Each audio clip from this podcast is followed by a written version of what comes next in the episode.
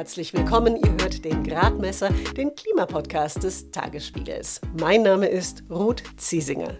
Die Ampelkoalition hat bisher sich immer noch nicht geeinigt bezüglich der Einführung solcher Tierwohlprämien. Wir müssen einfach feststellen, wenn man das nicht tut, dann ist der ganze Umbau der Nutztierhaltung, wie wir das so schön nennen, dann kann das nicht funktionieren. Und dann muss man sich irgendwann fragen, auch als eine beratende Kommission, für welches Spiel, für welches politische Spiel man da eigentlich herhalten muss. Denn es geht ja um etwas. Harald Grete ist Agrarwissenschaftler, Mitglied der Borchert-Kommission, von der hört ihr später noch mehr, und er ist aktuell beunruhigt, was die Ampel und ihr Streben nach mehr Klimaschutz auf Äckern und in Ställen betrifft. In der Landwirtschaft nämlich gäbe es nicht nur viel CO2 einzusparen, sondern viele Bäuerinnen und Bauern würden gerne auch mehr tun. Was es dafür braucht und wer in der Regierung blockiert, Darüber spreche ich gleich ausführlich mit Harald Grete. Vorher sagt Susanne Ehlerding, warum das Europaparlament der EU-Waldstrategie gerade ein paar Zähne gezogen hat. Und am Ende schauen wir nach Pakistan. Dort haben extreme Regenfälle und Flut die Lebensgrundlage von Millionen von Menschen zerstört. Ein Extremwetterereignis, das zu großen Teilen durch die Klimaerwärmung verursacht worden ist.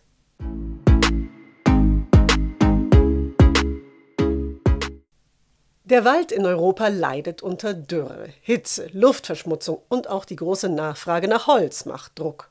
So sind zum Beispiel in Deutschland zwischen 2018 und 2021 rund 5 Prozent der gesamten Waldfläche verloren gegangen.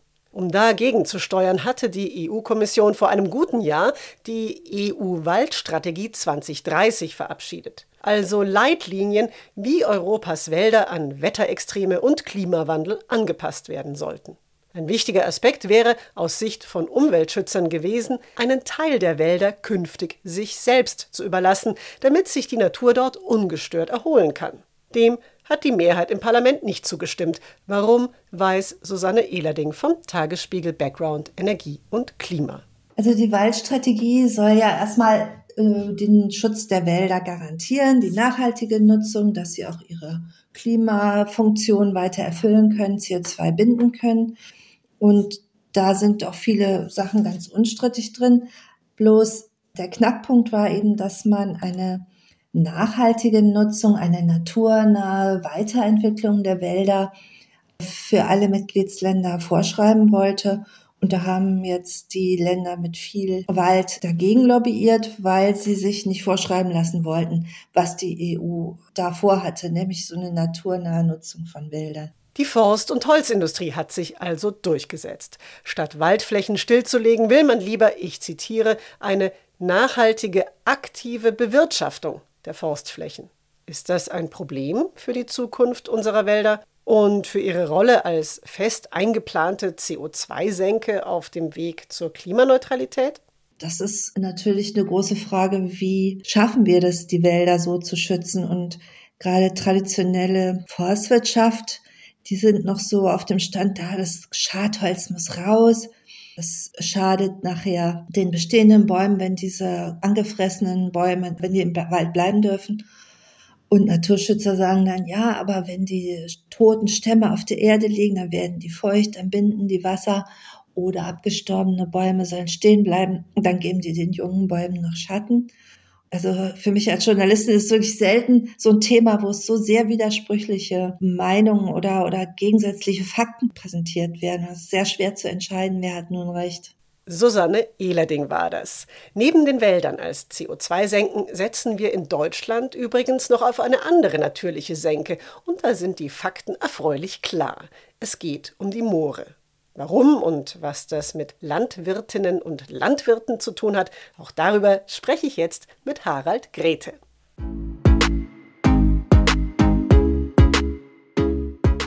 Harald Grete ist Agrarwissenschaftler an der Humboldt-Uni in Berlin und seit diesem Mai auch Co-Leiter des Thinktanks Agora Agrar. Wenn ihr im Verlauf unseres Gesprächs glaubt, Kinderstimmen zu hören, dann habt ihr völlig recht. Meine Kids haben während der Aufnahme vor der Tür gespielt. Von Harald Grete wollte ich als erstes wissen, warum ist es überhaupt so wichtig, beim Klimaschutz jetzt auf die Landwirtschaft zu schauen? Mit rund 54 Millionen Tonnen Treibhausgasausstoß pro Jahr ist das zwar eine Menge, aber im Verkehrssektor oder von der Industrie werden ja mindestens dreimal so viel Treibhausgase und noch mehr in die Atmosphäre geblasen. Ja, ich würde jetzt zwei Gründe nennen. Zum einen ist die Zahl, die Sie eben genannt haben, im Grunde genommen nicht vollständig wir müssen zusammenfassen, das, was wir als die Emission aus der Landwirtschaft äh, sagen, berichten in der Treibhausgasberichterstattung und das, was aus der landwirtschaftlichen Bodennutzung kommt, das wird nochmal extra berichtet. Wenn man das zusammenzählt, dann haben wir sogar um die 100 Millionen Tonnen CO2-Äquivalente insgesamt, Methan, Lachgas und eben CO2, was da emittiert wird. Und damit liegen wir etwa bei 13 Prozent der gesamten Treibhausgasemissionen Deutschlands. Und das ist also gar nicht mal so wenig. Und jetzt kommt noch ein zweiter Punkt. Wir haben ja in anderen Sektoren teilweise schon sehr spezifische Vorstellungen, was wir tun werden. Wenn wir den Bereich Energie nehmen, dann ist das die Umstellung auf erneuerbare Energien. Und da wissen wir auch schon, dass das in erster Linie Photovoltaik und Windkraft sein werden. Wir wissen auch, dass wir im Bereich Verkehr überwiegend hineingehen werden in die Elektrifizierung, eben auch dann basierend auf Erneuerbaren. Im Bereich Industrie ist das etwas schwieriger, Gebäudedämmung auch. Aber desto weiter wir dort kommen, und wir streben eben an, bis 2045 klimaneutral zu werden, desto größer wird dann potenziell auch der Anteil der Landwirtschaft.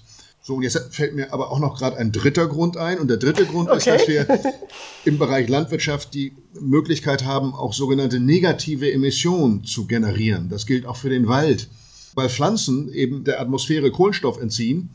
Und wenn es dann gelingt, diesen Kohlenstoff, den über das Pflanzenwachstum der Atmosphäre entzogen wird, diesen Kohlenstoff dann langfristig zu speichern, und das kann in den natürlichen Systemen sein, Bodenkohlenstoff oder Waldzuwachs, aber auch in der Substitutionsleistung, wenn wir zum Beispiel Holz haben und damit Baumaterialien machen, dann ist das ja auch ein langfristiger Speicher. Dann besteht dadurch die Möglichkeit, innerhalb der Landnutzungssysteme sagen, auch verbleibende positive Emissionen durch negative Emissionen zu kompensieren.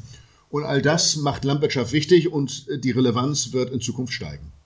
Sie sind ja Agrarwissenschaftler und Sie sind unter anderem Mitglied dieser sogenannten Borchert-Kommission. Die heißt ganz offiziell Kompetenznetzwerk Nutztierhaltung und die beschäftigt sich wirklich schon seit Jahren damit, wie die Nutztierhaltung hier in Deutschland umgebaut werden kann. Also in dem Ziel, dass es eben den Tieren, deren Milch wir trinken oder die wir essen wollen, vorher schlicht besser geht. Im Fachsprech nennt sich das Tierwohl. Das Tierwohl soll steigen. Und ich frage mich jetzt, inwiefern hängt denn dieses Tierwohl mit dem Klimaschutz zusammen. Mhm. Ja, genau. Die sogenannte Borchardt-Kommission, die hat schon im Februar 2020 Vorschläge vorgelegt für einen Umbau der deutschen Nutztierhaltung hin zu einem deutlich höheren Tierwohlniveau. Hintergrund ist, dass wir schon sehr lange darüber reden. Wissenschaftliche Beiräte haben dazu schon Gutachten geschrieben, aber wir bisher in der Umsetzung noch nicht so weit sind und das auch eine Herausforderung ist, weil Tierwohl Geld kostet. Man muss sich dabei vorstellen, dass die Tiere mehr Platz brauchen, als sie heute haben in den Ställen, dass sie mehr Beschäftigungsmaterialien brauchen, dass sie mehr Abwechslung brauchen. Ja, jetzt entschuldigen Sie, wenn ich Sie unterbreche. Ich würde nur gerne noch mal, bevor man zu den direkten Vorschlägen kommt, noch mal gern kurz den Schritt zurück einfach nehmen. Also das man möchte, dass es Tieren gut geht. Ich glaube, das muss man eigentlich überhaupt niemandem erklären. Das möchte man. Aber warum ist das denn auch noch gut für das Klima? Mhm. Bei den vielen Sachen, die man besser machen will in der Nutztierhaltung, ist eben eine Sache, dass die mehr Platz haben in den Ställen. Nun haben wir ja gegenwärtig in Deutschland einen Stallbestand, in dem wir Tiere halten. Wenn wir jetzt den Platz pro Tier aus Tierwohlgründen erhöhen wollen, dann halten wir bei gegebenem Stallbestand erstmal weniger Tiere. Das ist der direkte Effekt. Und da schlägt man sozusagen zwei Fliegen mit einer Klappe. Man erreicht dadurch, dass man mehr Platz bereitstellt pro Tier, ein höheres Tierwohlniveau. Und es führt eben auch direkt im bestehenden Raumbestand zu einer Abstockung der Tierbestände. Und das ist sowieso sinnvoll aus Gründen des Klimaschutzes. Wenn, und das muss man dazu sagen, wenn man dann auch weniger tierische Produkte konsumiert. Denn es hilft natürlich nicht, wenn wir weniger produzieren, uns dann aber die Produkte aus dem Ausland holen. Mhm. Und es ist eben wichtig, weil wir dann weniger Fläche verbrauchen, um Futtermittel anzubauen oder weil die Tiere weniger Methan ausstoßen? Oder was, was ist da so der Hintergrund? Was sind die wichtigen Aspekte dabei? Genau, Sie haben die beiden wichtigen Aspekte genannt. Ah, ja. In der Tat ist es erstmal nicht besonders effizient, Produkte, die wir auch essen könnten, durch einen Tiermagen hindurch zu äh, geben, um dann die tierischen Produkte zu essen.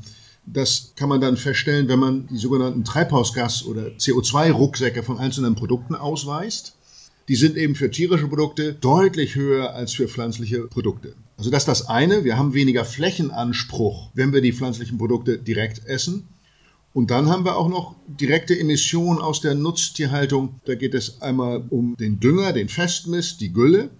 Da kann man technisch viel verbessern über eine verbesserte Lagerung, über eine verbesserte Ausbringung. Aber wir haben auch bei den Wiederkäuern eben Methanemissionen. Auch dort kann man über eine optimierte Fütterung etwas verbessern, aber trotzdem ist Methan eben hoch klimawirksam. Und deswegen haben wir eben diese sehr hohen Treibhausgasrucksäcke von tierischen Produkten, insbesondere von Rindfleisch, aber auch von Milchprodukten und dann absteigen. Bei Schweinefleisch ist das etwas weniger pro Kilo, bei Geflügelfleisch noch etwas weniger. Trotzdem, die Kalorien- und Eiweißversorgung aus pflanzlicher Produktion ist klimafreundlicher. Jetzt haben Sie es ja vorhin schon angesprochen. Um das zu erreichen, braucht es einen richtig großen Umbau. Also es braucht Umbau der Ställe und überhaupt der Haltungsarten in den Höfen bei den Landwirtinnen und Landwirten. Es braucht auch ein anderes Verhalten der Konsumentinnen und Konsumenten. Und was ich jetzt interessant finde, die Borchert-Kommission, die setzt sich ja zusammen aus WissenschaftlerInnen wie Ihnen. Die wird geführt von Jochen Borchert, dem ehemaligen CDU-Landwirtschaftsminister. Da sind VertreterInnen des Bauernverbandes drin, aber auch des Bundes für Umwelt und Naturschutz, also von ganz vielen Leuten, die alle aktiv in der Landwirtschaft etwas zu tun haben und die aber auch zum Teil sehr unterschiedliche Interessen vertreten. Und die haben sich alle auf gemeinsame Empfehlungen geeinigt, wie das passieren könnte. Was wären denn da aus Ihrer Sicht die richtigen Schritte? In der Tat, das war auch aus meiner Sicht damals sozusagen revolutionär, denn das ist ja nochmal was anderes, ob sich WissenschaftlerInnen einigen oder ob das die unterschiedlichen Stakeholder-Gruppen tun. Nun muss man dazu sagen, man hat sich geeinigt zu diesen Vorschlägen für eine deutliche Verbesserung des Tierwohls, hat aber über den Rückbau der Bestände und den Rückbau auch in der Ernährung erstmal nichts gesagt, aber erstmal die Tierwohlerhöhung. Und das war wirklich was Besonderes, dass alle gemeinsam gesagt haben, wir müssen in Deutschland, und zwar flächendeckend, das Tierwohlniveau deutlich erhöhen. Das kann man am Anfang freiwillig machen, das muss dann aber auch gesetzlich sozusagen für alle gelten in bestimmten Schritten. Und der Umbauplan, der dort entworfen wurde, würde bis 2040 benötigen. Und dann gehört dazu zum einen ein Prinzip der Kennzeichnung der Ware, entsprechend verschiedener Tierwohlstufen und dann wirklich von zentraler Bedeutung Finanzierungsinstrumente. Denn mehr Platz, mehr Beschäftigungsmaterialien, das kostet natürlich alles Geld. Und wir wissen, dass wir alle an der Ladenkasse nicht optimal funktionieren sozusagen. Und deswegen einigen wir uns ja als Gesellschaft auch bestimmte Sachen an der Ladenkasse auszuschließen, gerade wenn es um ethische Normen geht. Und dann muss man sich überlegen, wie finanziert man das denn dann? Da haben wir vorgeschlagen, dass ein System eingeführt wird von staatlichen Tierwohlprämien, die dann über einen sehr langen Zeitraum hinweg den Landwirten auch zugesagt werden. Wenn sie ihre Tiere deutlich tierfreundlicher halten, dann bekommen sie für die Kompensation dieser Mehrkosten Geld, nämlich Tierwohlprämien. Das zentraler Baustein dieser Empfehlung. Jetzt ist es ja so, wenn ich das richtig verstehe, dass wenn man das dann mit diesem sogenannten Tierwohl-Label verbindet, dass eben die Verbraucherinnen und Verbraucher dann, wenn sie in den Supermarkt gehen, auch sehen können, aha, aus was für einer Art von Produktion kommt dieses Fleisch, dass das eigentlich eine Idee ist, die nicht nur Sie vorschlagen, sondern die auch der Landwirtschaftsminister Cem Özdemir von den Grünen auch verfolgen will. Zunächst mal nur für Schweinefleisch, aber eben verfolgen möchte. Und Cem Özdemir hat darum gebeten, dass die Borchert-Kommission auch erstmal ihre Arbeit auch weiter fortsetzt. Und jetzt hat aber die Kommission gesagt, nee, wir pausieren unsere Arbeit jetzt erstmal. Und das Interessante war dabei auch, dass der Vorsitzende wirklich direkt auch auf den Koalitionspartner FDP verwiesen hat. Was ist da jetzt gerade los? In der Tat, die Borchert-Kommission hat sich gefreut über die Fortsetzung ihres Mandats. Denn es ist ja nicht selbstverständlich, wenn ein Haus jetzt eine andere Hausleitung hat, dass das fortgesetzt wird. Allerdings müssen wir feststellen, dass bisher auch die Ampelkoalition sich nicht geeinigt hat bezüglich der Einführung solcher Tierwohlprämien, wie ich sie eben beschrieben habe. Das ist ja vorher auch schon der großen Koalition nicht gelungen. Das war 2020, Anfang 2020. Dann gab es eine Machbarkeitsstudie, die hat bestätigt, dass das machbar ist. Dann gab es eine Folgenabschätzungsstudie im Auftrag des BMEL, die hat gesagt, dass die Folgen auch verkraftbar sind. Das kann man alles machen. Und dann hat man mit einmal gesagt, huch, jetzt ist ja Ende der Legislaturperiode, das schaffen wir alles nicht mehr. Und nun haben wir aber den Beginn einer neuen Legislaturperiode. Und die Ampelkoalition hat bisher sich immer noch nicht geeinigt bezüglich der Einführung solcher Tierwohlprämien. Wir müssen einfach feststellen, wenn man das nicht tut, dann ist der ganze Umbau der Nutztierhaltung, wie wir das so schön nennen, dann kann das nicht funktionieren. Und dann muss man sich irgendwann fragen, auch als eine beratende Kommission, für welches Spiel, für welches politische Spiel man da eigentlich herhalten muss. Denn es geht ja um etwas. Da sind ja Nutztierhalterinnen und Nutztierhalter, die bereitstehen und sagen, wir wollen jetzt mehr Tierwohl leisten, aber wir müssen auch davon leben können. Und wenn die Politik sich nicht einigt, das auch zu finanzieren über solche Tierwohlprämien, dann geht es eben nicht und dann wäre es letztendlich, so tragisch das wäre aus meiner Sicht, wäre es ehrlicher zu sagen, wir machen das nicht.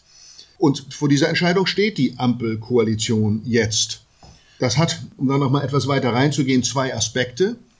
Das eine ist die grundsätzliche Einführung solcher Tierwohlprämien. Das ist eigentlich ziemlich niedrigschwellig, denn es geht ja jetzt erstmal auch nur um das Schweinefleisch. Es ist sogar schon Geld eingestellt dafür im Haushalt. Ab 2023 für vier Jahre eine Milliarde Euro. Aber bisher sind die vom Bundesfinanzministerium noch nicht freigegeben für laufende Tierwohlförderung, also für solche jährlichen Prämien. Das ist das eine was man auf jeden Fall mal lösen muss jetzt. Langfristig wird es auch darum gehen, wie man, wenn das mehr wird, wenn wir auch die Rinder machen, wenn wir auch das Geflügel machen, wie wir diese Tierwohlprämien eigentlich finanzieren. Da hat die Borchert-Kommission vorgeschlagen, entweder den reduzierten Umsatzsteuersatz für die tierischen Produkte aufzuheben, also 19 statt 7 Prozent, oder eine spezifische Verbrauchsteuer einzuführen. Für beides gibt es Rechtsgutachten, die belegen, dass das machbar ist. Auch da hat sich die Ampelkoalition bisher nicht geeinigt. Und bisher hat eben auch die FDP diese beiden Finanzierungsoptionen, die besonders naheliegend sind, abgelehnt.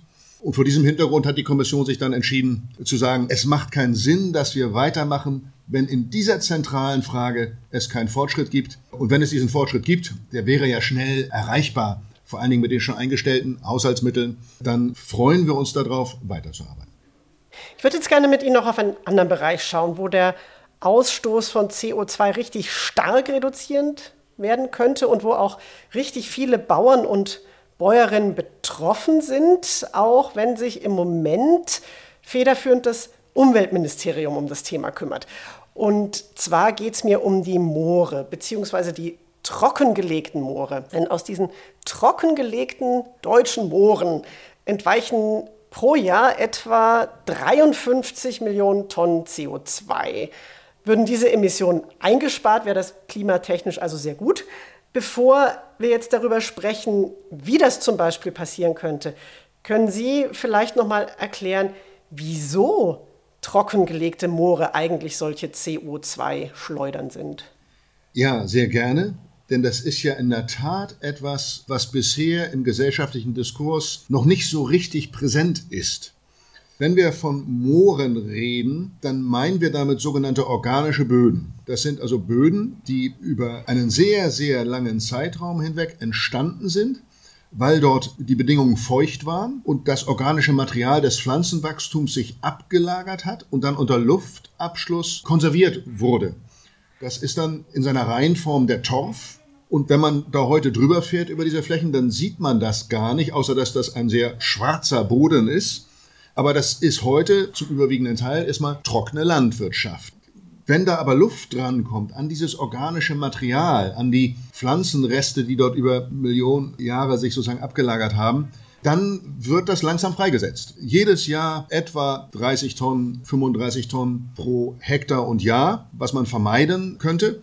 Und der Boden, der sackt sozusagen immer etwas zusammen. Jeder, der in so einer Moorregion lebt, kennt das. Etwa ein Zentimeter hat man Höhenverlust pro Jahr durch den Abbau des organischen Materials. Und nun ist es eben so, dass die einzige Möglichkeit, diese Emissionen wirklich weitgehend zu verhindern, ist, dass wir das nass machen. Und das ist natürlich eine Riesenherausforderung. Denn nur wenn wir das nass machen, kommt die Luft da nicht mehr dran und dann wird das nicht weiter abgebaut. Okay. Ich glaube, in Deutschland sind sogar etwa 90 Prozent der ehemaligen Moorfläche über die Jahrhundert äh, trockengelegt worden. Das ist eine Fläche ungefähr so groß wie Sachsen. Also das ist richtig viel. Und auf dieser Fläche wird eben jetzt, da werden Kartoffeln angebaut, da weiden Kühe, da stehen vielleicht auch Wälder. Also will sagen, das sind jetzt keine Naturschutzgebiete, sondern das sind Flächen, die genutzt werden und wo Bauern und Bäuerinnen eben auch ihr Geld verdienen. Die brauchen jetzt aber auch weiter ihre Möglichkeiten, Geld zu verdienen. Geht das denn auch, wenn man die Moore wieder nass macht, also mit wieder vernässten Mooren? Also die Kurzform wäre zu sagen, ja, das geht, aber dafür muss man sich Mühe geben. Und zwar nicht nur die, die da heute wirtschaften, sondern wir müssen uns als Gesellschaft Mühe geben. Denn einerseits, Sie hatten das beschrieben, ist das völlig eindeutig, dass man das tun muss klimapolitisch. Da kann man so viel gewinnen, dass man es tun muss. Nochmal als Größenordnung, sieben Prozent der landwirtschaftlich genutzten Fläche in Deutschland, das sind solche Böden und die emittieren 40 Prozent der gesamten Treibhausgasemissionen aus Landwirtschaft und landwirtschaftlicher Bodennutzung. Aber in der Tat, da leben und wirtschaften ja Menschen. Und die Vorgängerinnen und Vorgänger dieser Menschen haben das irgendwann mal trockengelegt. Und das haben wir als Gesellschaft gewollt. Das war eine Kulturleistung, Trockenlegung der Moore. Dann haben wir Nahrungsmittel produziert, das war wichtig. Und nun müssen wir diesen Prozess an der Stelle zurückdrehen, weil wir heute wissen, dass das aus Klimaschutzgründen erforderlich ist. Und nun gibt es im Prinzip zwei Möglichkeiten, wie man Menschen dafür gewinnen kann, dass sie, das, dass sie dabei mitmachen. Man kann sie da rauskaufen aus der jetzigen Landnutzung. Das ist dann für uns alle als Gesellschaft sehr, sehr teuer. Und das wollen auch gar nicht alle, weil Menschen dort ja ihre Wurzeln geschlagen haben. Und deshalb ist es so wichtig, dort auch Möglichkeiten der nassen Nutzung zu entwickeln. Die stecken alle noch im Pilotprojektstadium. Aber wir wissen auch schon bei vielen dieser Nutzungsformen, dass das geht.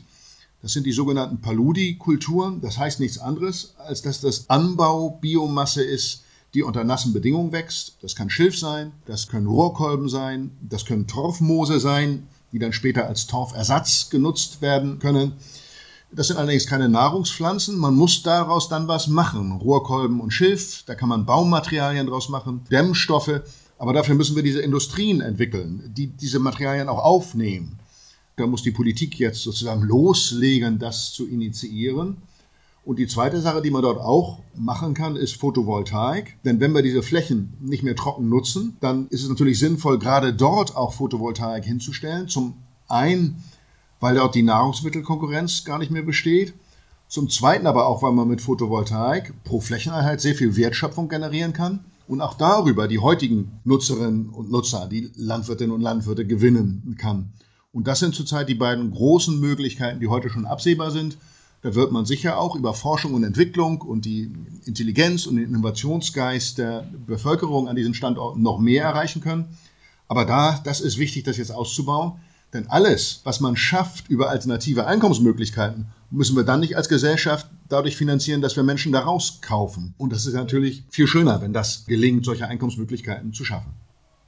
Was wir jetzt gerade erlebt haben, war der heißeste August seit Beginn der Wetteraufzeichnung und der Grundwasserspiegel, der sinkt seit Jahren. Und jetzt hier in Brandenburg zum Beispiel, das ist eine Region, wo man sehr viele Moore wieder vernässen könnte. Einerseits, andererseits ist das die trockenste Region in Deutschland.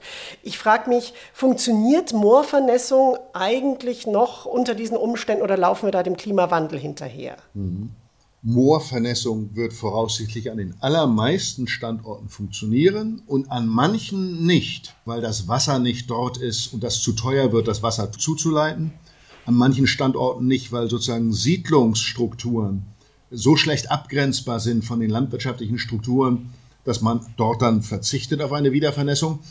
Wir haben jetzt in Gutachten immer gerechnet mit so einer Faustzahl. Nehmen wir mal an, dass wir 80 Prozent der landwirtschaftlich genutzten Flächen wieder vernässen würden. Das können am Ende auch 70 sein oder auch 85 Prozent.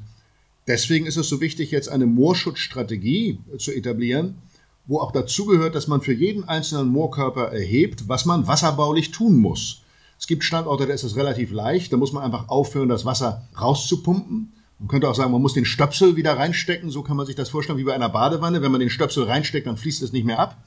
Und andere Standorte, und in der Tat, insbesondere in Brandenburg und Mecklenburg-Vorpommern, Da ist die Wasserbilanz so, dass mehr Verdunstung da ist, als an Regen fällt. Und da muss man wasserbauliche Maßnahmen ergreifen, um das Wasser zuzuleiten. Und das kann teurer oder weniger teuer sein. Das muss man pro Moorkörper wirklich sich anschauen.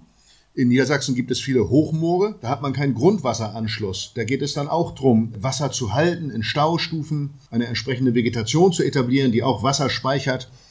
Das sind alles Herausforderungen. Mit diesen Herausforderungen kann man aber umgehen. Deswegen muss man aber auch jetzt endlich loslegen.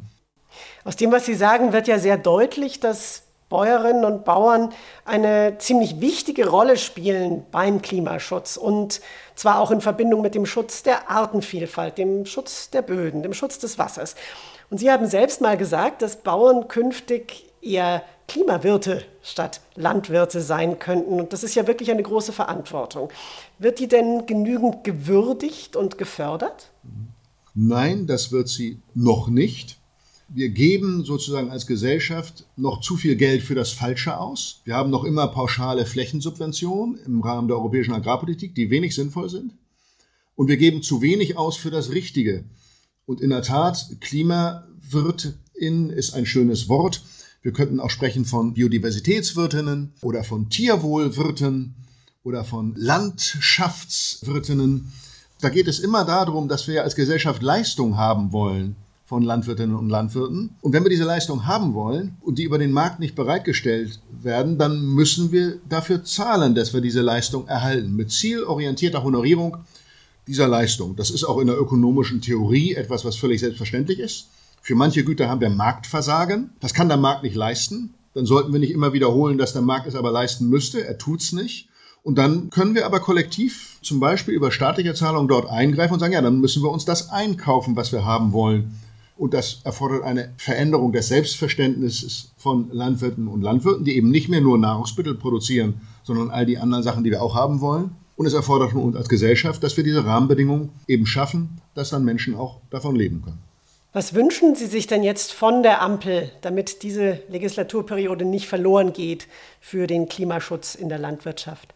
So, da hätte ich eine lange Wunschliste, aber ich fange mal mit den wichtigsten Sachen an.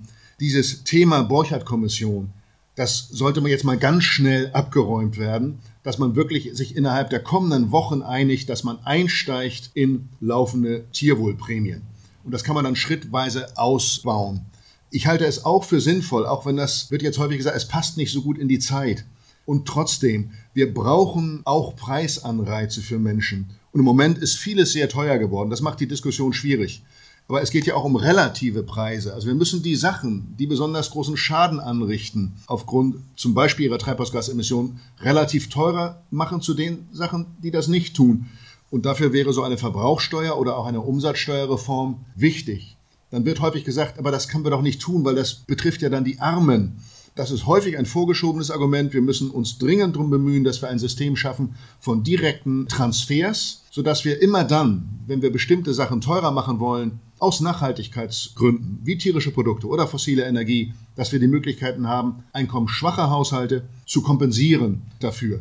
Und dafür gibt es gute Möglichkeiten auch aus der Wissenschaft, die schon lange auf dem Tisch liegen, die nur darauf warten, umgesetzt zu werden. Und dann, wir hatten ja drüber gesprochen, eine Moorschutzstrategie. Das ist ja eine besondere Chance, die wir da haben. Das Umweltministerium und das Landwirtschaftsministerium sind politisch in einer Hand. Die haben sich ja sonst historisch immer sehr stark gegenseitig auch blockiert in zentralen Fragen. Die könnten jetzt zusammenarbeiten, eine vernünftige Interessenabwägung zu machen und zu sagen, ja, für den Klimaschutz brauchen wir die Moorwiedervernässung. Aber die Landwirtinnen und Landwirte, die müssen wir dabei mitnehmen. Die müssen wir, denen müssen wir Einkommenschancen eröffnen. Die müssen wir einbinden in die Dialoge. Das könnten BMEL und BMUV vernünftig miteinander machen und eine echte Moorschutzstrategie entwickeln, die dann darauf abzielt, bis 2045 einen Großteil der heute landwirtschaftlich genutzten, trocken genutzten Moore wieder zu vernässen. Das wäre auch ein ganz wichtiges Ziel für diese Legislaturperiode.